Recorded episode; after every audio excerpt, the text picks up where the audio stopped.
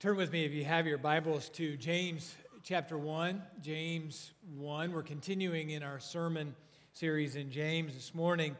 And uh, to set up the sermon this morning, I'd like for you for us to watch a clip that was on CBS this morning about Maureen O'Connor, the former mayor of San Diego. Let, let's watch. Maureen O'Connor was a beloved former mayor of San Diego, but O'Connor's life took a stunning turn after it was revealed that she gambled away a fortune. Prosecutors believe she won and lost more than $1 billion playing video poker. O'Connor sat down with our Bill Whitaker to explain what she thinks led to the addiction that has left her bankrupt. What's the worst of it for you?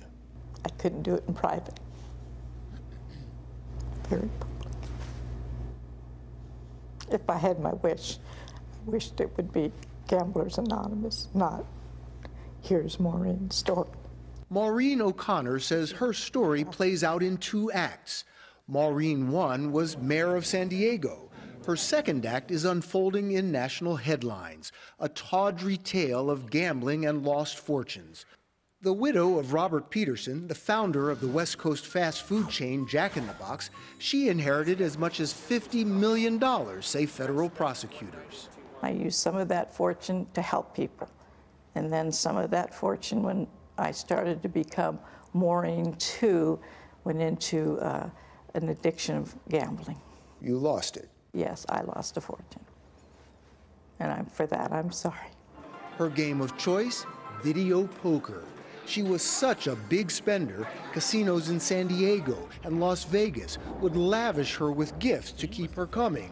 She would have come anyway. It was electronic heroin. You know, the more you did, the more you needed, and the more it wasn't satisfied. How much would you lose in a day? I could lose more than a hundred thousand in a day. In one day? Yes. Increasingly desperate, she started to sell off properties to raise millions more including a house in this exclusive beach community in La Jolla, right by neighbor Mitt Romney. And only after all that was done did she then go and raid a private foundation of over $2 million. She took the money from her husband's charity. She called it a loan to be paid back. Federal prosecutor Philip Halpern called it money laundering and says she won and lost a staggering amount. Uh, we're talking about billions with a B. It's not against the law to bankrupt yourself. The violation was that she raided that charity of $2 million. For O'Connor, now penniless, it's a public humiliation. That I never meant to hurt the city of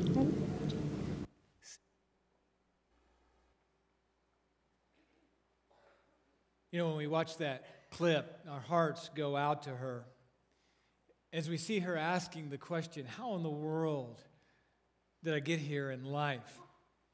You know, as pastors, we often hear the words, I don't know how I got into this mess, but. And what's interesting, I, I think, about her story, other than the fact that she gambled away a billion dollars, a billion dollars, which meant that she had to have been a pretty good gambler and won a lot over the course of her lifetime. Of course, she lost it is that she goes on in the interview to blame her gambling addiction on a medical condition. Evidently, she had been diagnosed with a tumor. And, you know, that may have been a contributing factor. But her gambling addiction had been going on for decades. And yet she blamed her problem on something else. Now, before we cast stones at her. The truth is that she's a good example, I think, of how none of us like to take the blame for our sin. We'll do almost anything to escape blame. We blame others. My kids, they, they blame each other, they blame their brother and their sister. We blame our spouses. We blame our circumstances. We blame the devil. And we can even blame God Himself. You know, D.A. Carson, who is a professor at, Trinity in Chicago, where Keith and Charles and I went to seminary, tells the story, and, I'll never forget this, uh, of a pastor in England who, as a young man, was a very gifted preacher. God was using his preaching to draw people into the kingdom. His church was growing. But he ended up committing adultery and was forced to resign. He moved to Canada, took, to, took a church there, and the same thing happened. And then finally, he wound up pastoring a church in the Chicago area near Trinity. And you guessed it, he was fired after committing adultery again. And I tell you that story because I think it says a lot about how churches often don't do a very good job of vetting pastors. But he said this after being confronted with what he had done. He said, You know, God says He never allows us to be tempted beyond what we can bear. And I want to tell you that's not true. He's to blame, it's His fault. Well, James this morning wants us, I think, to understand who's responsible for sin. He doesn't want us to be deceived. See, James in verses 13 through 18 tells us who's responsible and how sin works in our lives. And in doing so, I think he gives us some very valuable insights here on how to fight sin and handle temptation. And so let's look at these verses. We pick it up with verse 13. James writes this When tempted, no one should say, God is tempting me. For God cannot be tempted by evil, nor does he tempt anyone, but each one is tempted when, by his own evil desires, he is dragged away and enticed. And then, after desire has conceived, it gives birth to sin, and sin, when it's full grown, gives birth to death. We'll stop right there.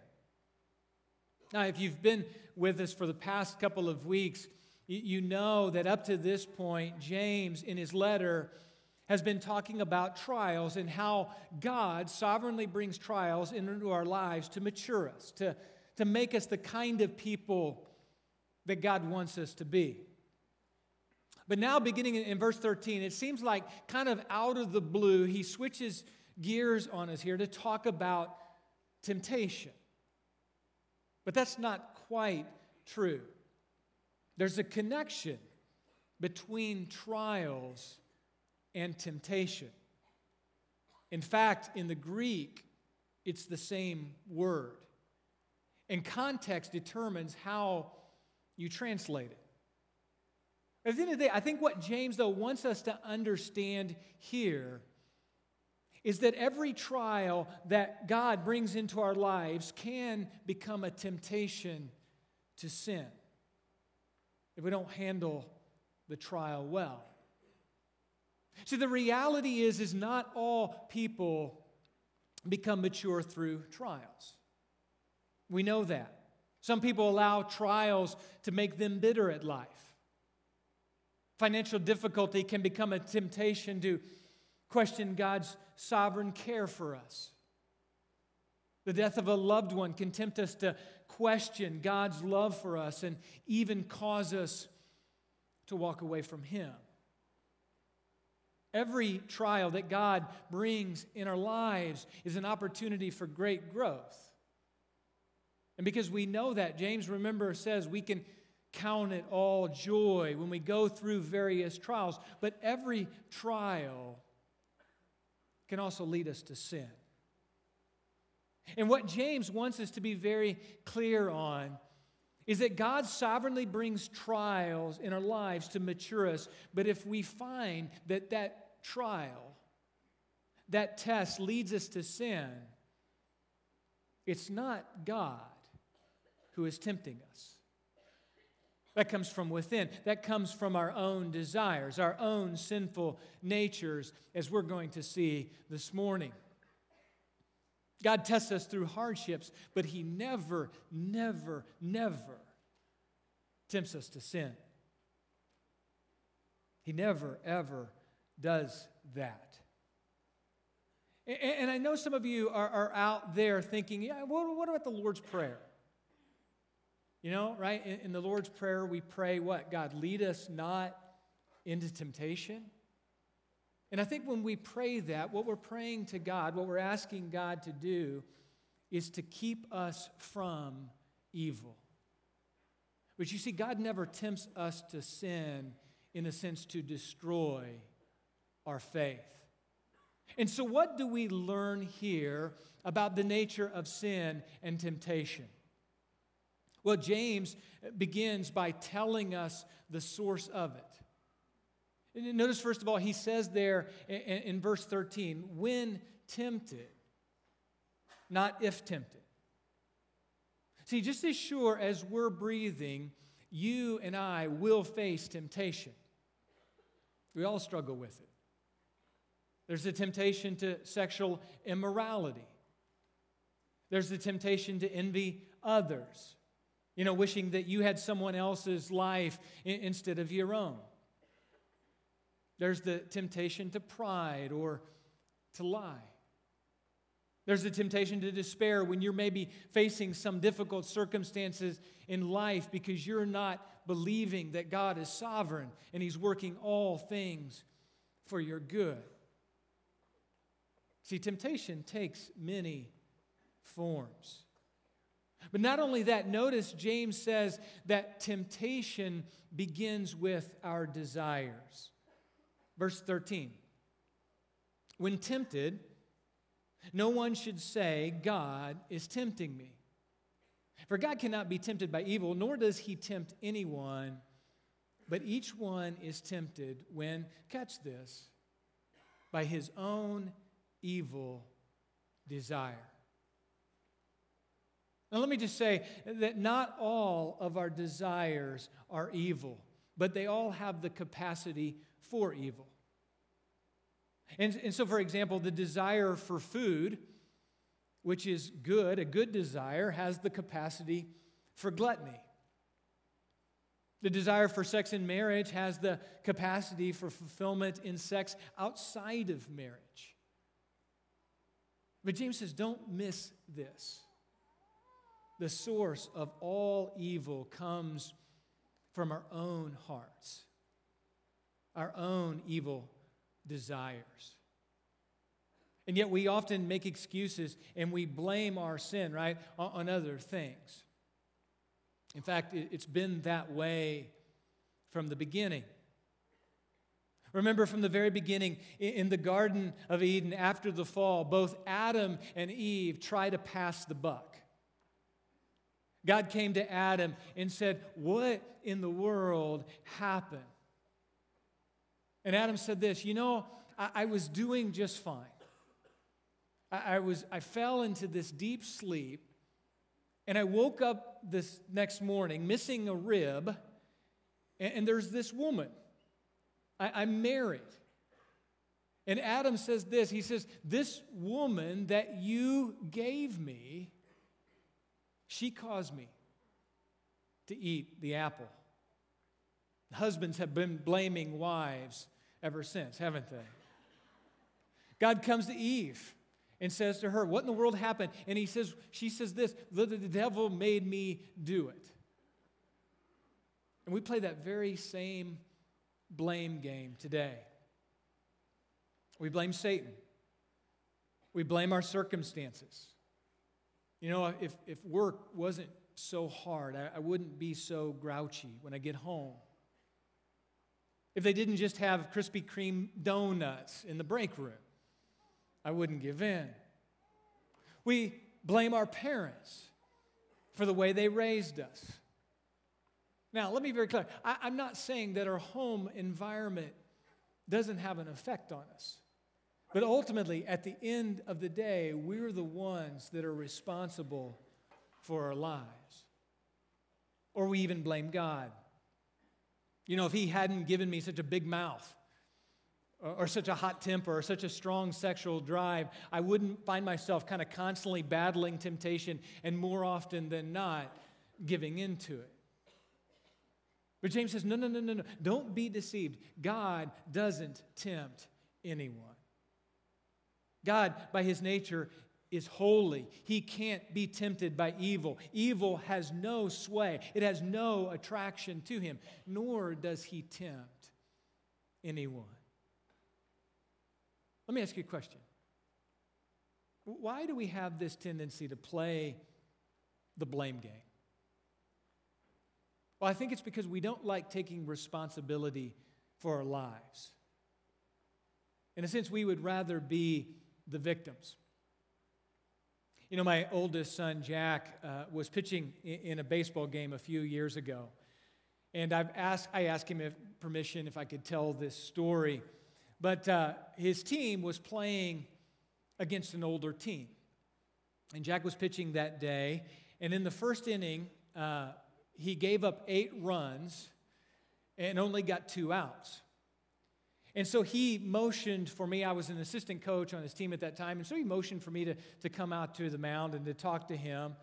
And, and so I did. And when I got out there, I was trying to calm him down. I said, Jack, you know, you're doing fine. I said something like, you know, I'm really hungry. Wish I had a hot dog right now. I was trying to get him to relax. But he said this to me, and I will never forget his words. He said, Dad, you're the one that's to blame for this and you're embarrassing me. And I thought, I'm embarrassing you. You're the one that's embarrassing. Are you, are you kidding? You can't get anybody out. And, and if you had, I didn't say that, but, but if, if, if you had been a fan there in the stands that day, watching this whole scene, you would have seen a father and his son just in this dysfunctional relationship as we're blaming one another.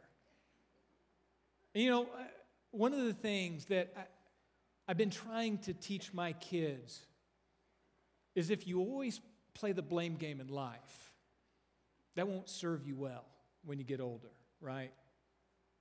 You know, the blame game never works when you're working for some company and you're always blaming other people for your faults, right? The blame game doesn't serve us well when we get married and we can't own up to our own sin and just say, I blew it, and humble ourselves before our spouses and ask for forgiveness.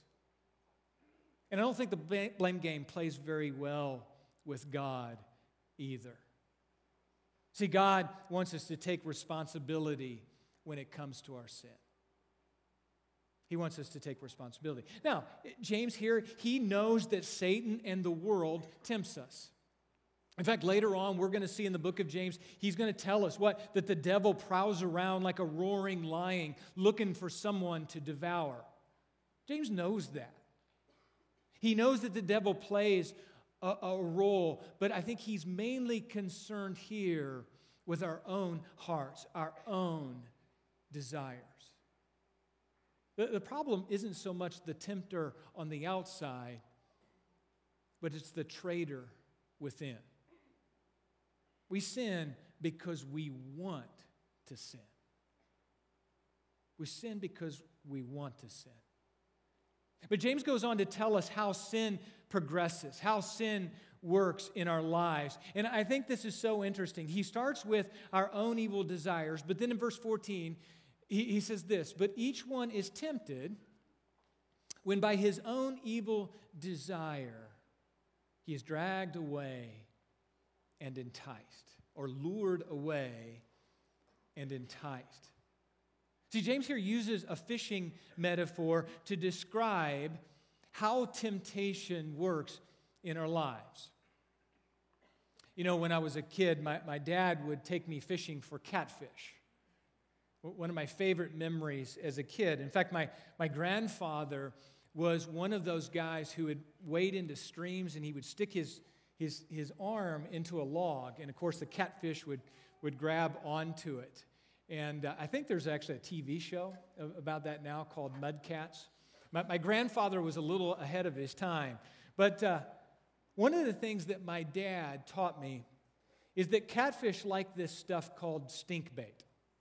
Okay? Uh, nasty, nasty stuff. And, and he was a little bit old school, and so even as a young kid, he would make me he would make me bait my own hook, even though it, it smelled terrible. But he taught me, you see, that it's important to choose the right kind of bait for the fish you're after. You know, you're not generally going to catch bass on catfish bait. And the point is, is that the temptations that come to us in our lives are tailor made, I think, by the evil one to match our desires. See, not everyone is tempted in the same way by the same things, right? I can't ever imagine making the royals an idol in my life, okay? I can't ever imagine you go neglecting my, my family, neglecting my wife and my kids because I'm just obsessed with the Royals and I'm stealing tickets to, to get into the ballpark. Now, I might become obsessed with work and overwork and neglect my family because of that. And I know the Royals illustration, it's a trivial illustration, but see, Satan knows where we're most vulnerable. He knows the bait that we like best. And here's what goes on in our minds when we see this bait dangling there in front of us. I think that you'll recognize these uh, from your own experience. Satan comes to us and he says, God will forgive you. God will forgive you. In other words, he uses the grace of God to lead us into sin. Satan says, This is no big deal. It won't matter much. He masks sin's ugliness and the effect that it will have on our souls and in our relationships with others.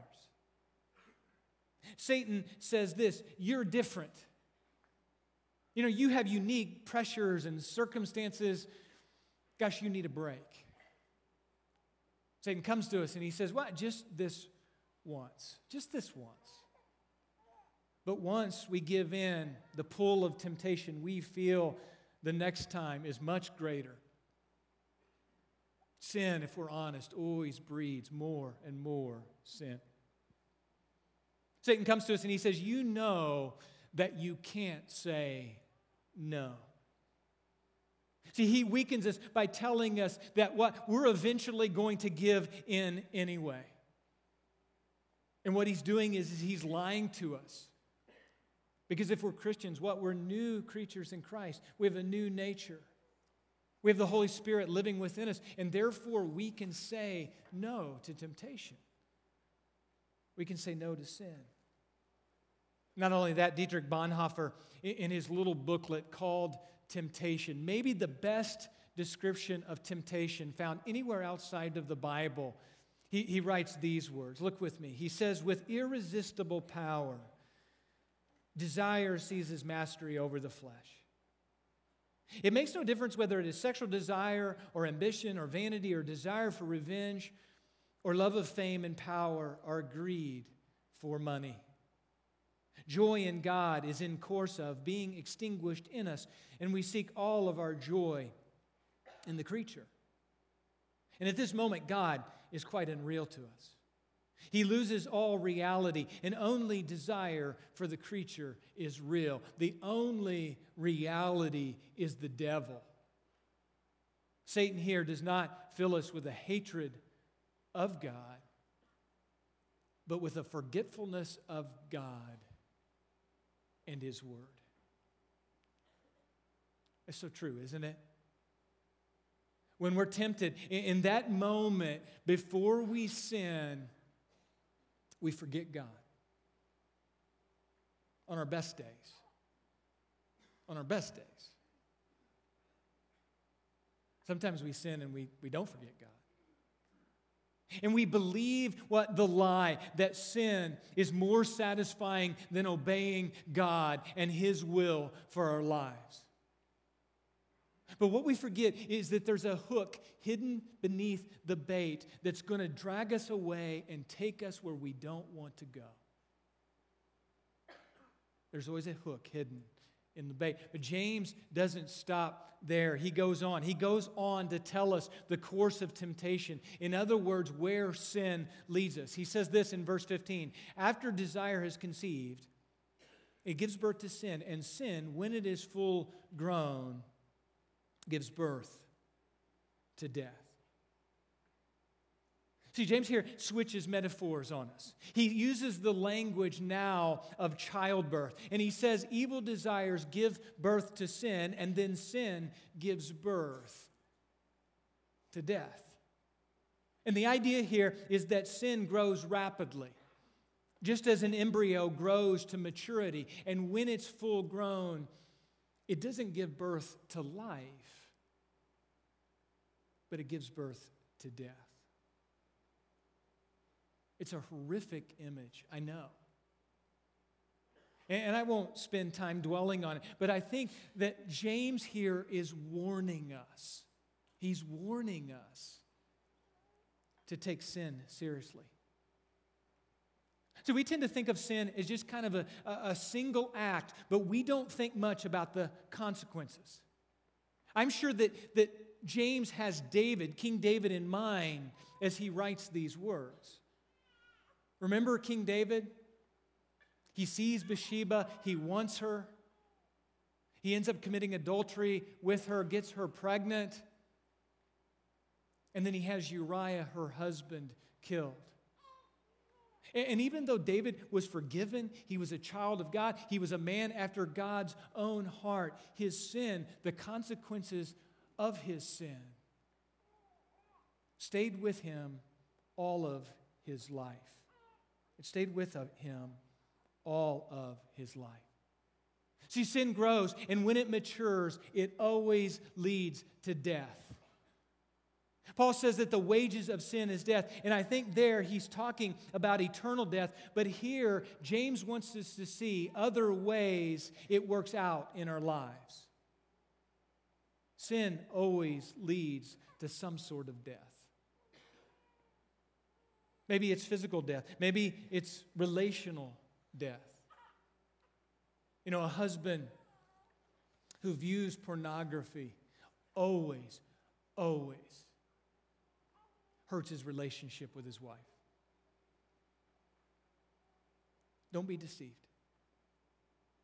All of us in this room, we know people whose lives have been destroyed by sin, right? People come to my mind right now. And I want to help you to discern the process that maybe sin is having in your life right now. Let me just give you a very common example. Let's take anger as an example. Let's say that someone hurts your feelings. But, but then what? You begin to become angry and, you begin to make judgments about them. And finally, that embryo, when it's full grown, you become bitter and angry, and you can't stop thinking about that person. Right? That's what happens. And now that person, in a sense, begins to control you. Don't you see how sin kind of works its way out in our lives? It always leads to death. And I could go on with example after example after example. And so we say things like, well, I've got some issues. No, sin is out to kill you. Sin is out to kill you. We say, well, it's just a little thing, no big deal. No, sin is going to grow up. Sin will always take us farther than we want to go and keep us there longer than we want to stay. We say, well, you know, I'll, I'll kind of deal with it then. But that's often hard to do.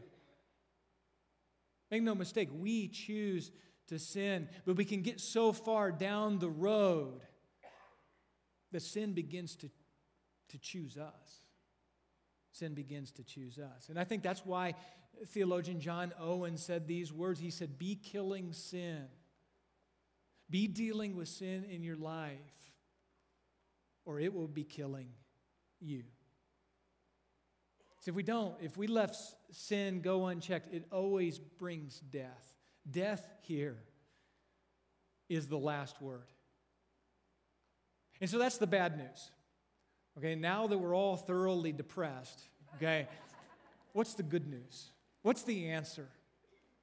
How do we battle temptation? And I word, use that word battle uh, on purpose because I think that we need to have a wartime mindset against it. How do we handle temptation? Well, the Bible tells us that there are many things we can do. For example, it, it tells us that we need to flee when temptation comes, if that's possible.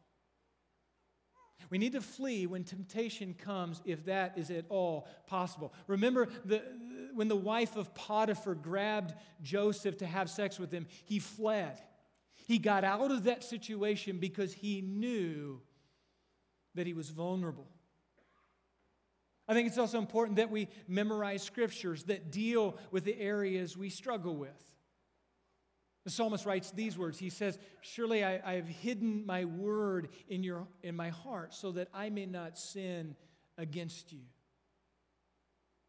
I think it's also important to have relationships with other believers, people that you can trust, who you can be very open with about your life and what's going on and the sins that you struggle with, and you know that that person will pray for you and encourage you. Now, I, I get it. I'm not naive. I know that none of these are a magic bullet. I get that. But, but I think they help in our battle against sin. But I think also what James, you see, is telling us here in this passage today is that we need to do two things. Two things. First of all, we need to know how the temptation and sin cycle works in our lives. That's why he slowed this way down for us using different metaphors so we can see how sin works. And he's telling us that in the midst of temptation, we need to stop and we need to remind ourselves that there's always a hook hidden beneath the bait. In the midst of temptation, we need to stop and remind ourselves there's always a hook hidden in the bait that's going to take us where we don't want to go. We need to remember that. We need to remember James' warning here to us. But then, secondly, and I think this is just important, maybe more important, we need to remember the goodness of God.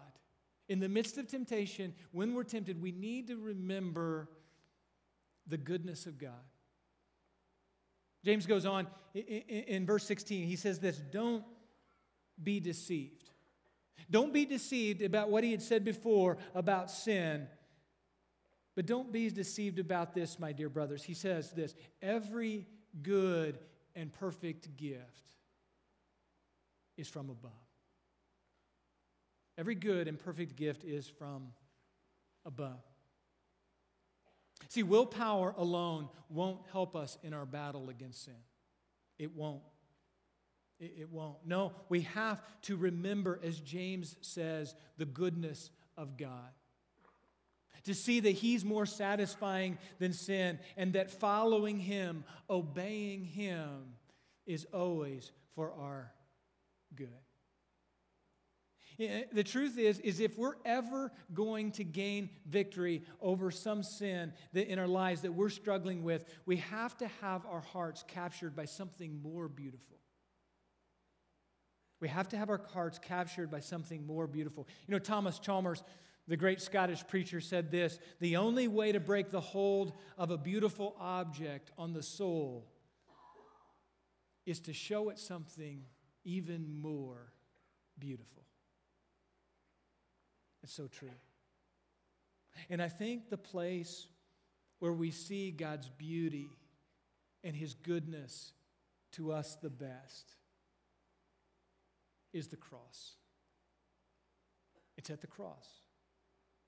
Romans 5 8 says, But God demonstrates His own love for us, and that while we were yet sinners, what?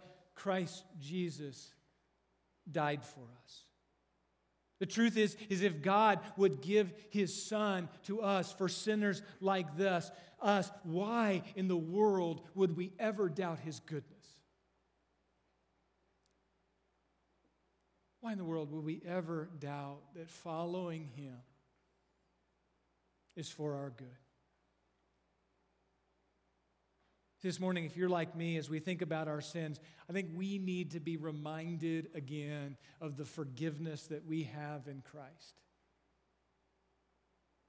We need to be reminded that. But we also need God to give us eyes afresh to see His beauty. to see again that He's the bread of life that satisfies our souls.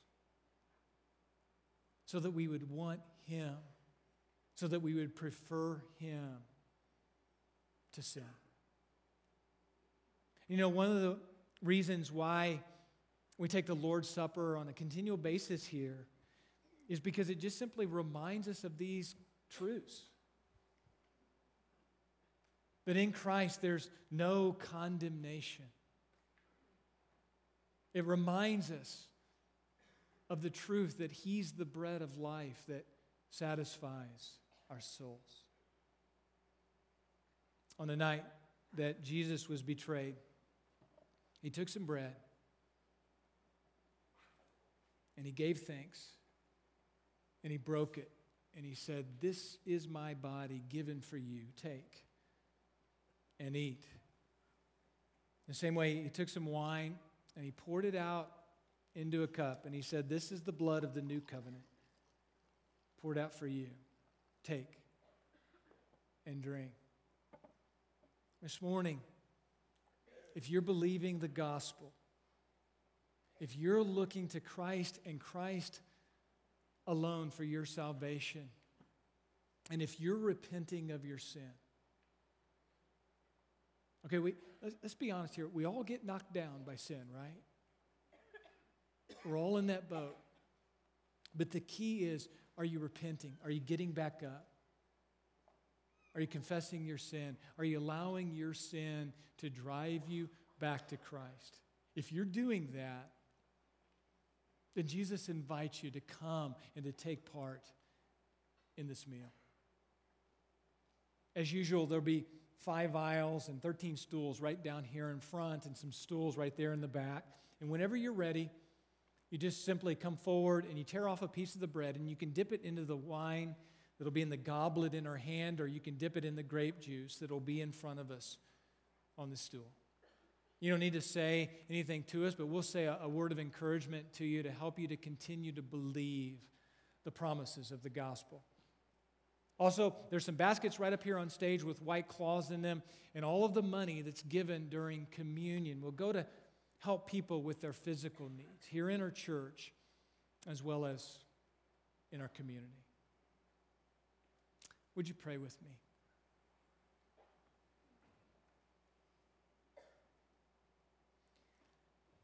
Father, this morning we're reminded again that we are great sa- sinners, but we have an even greater Savior. Lord, we thank you that there is no condemnation for those who are in Christ Jesus.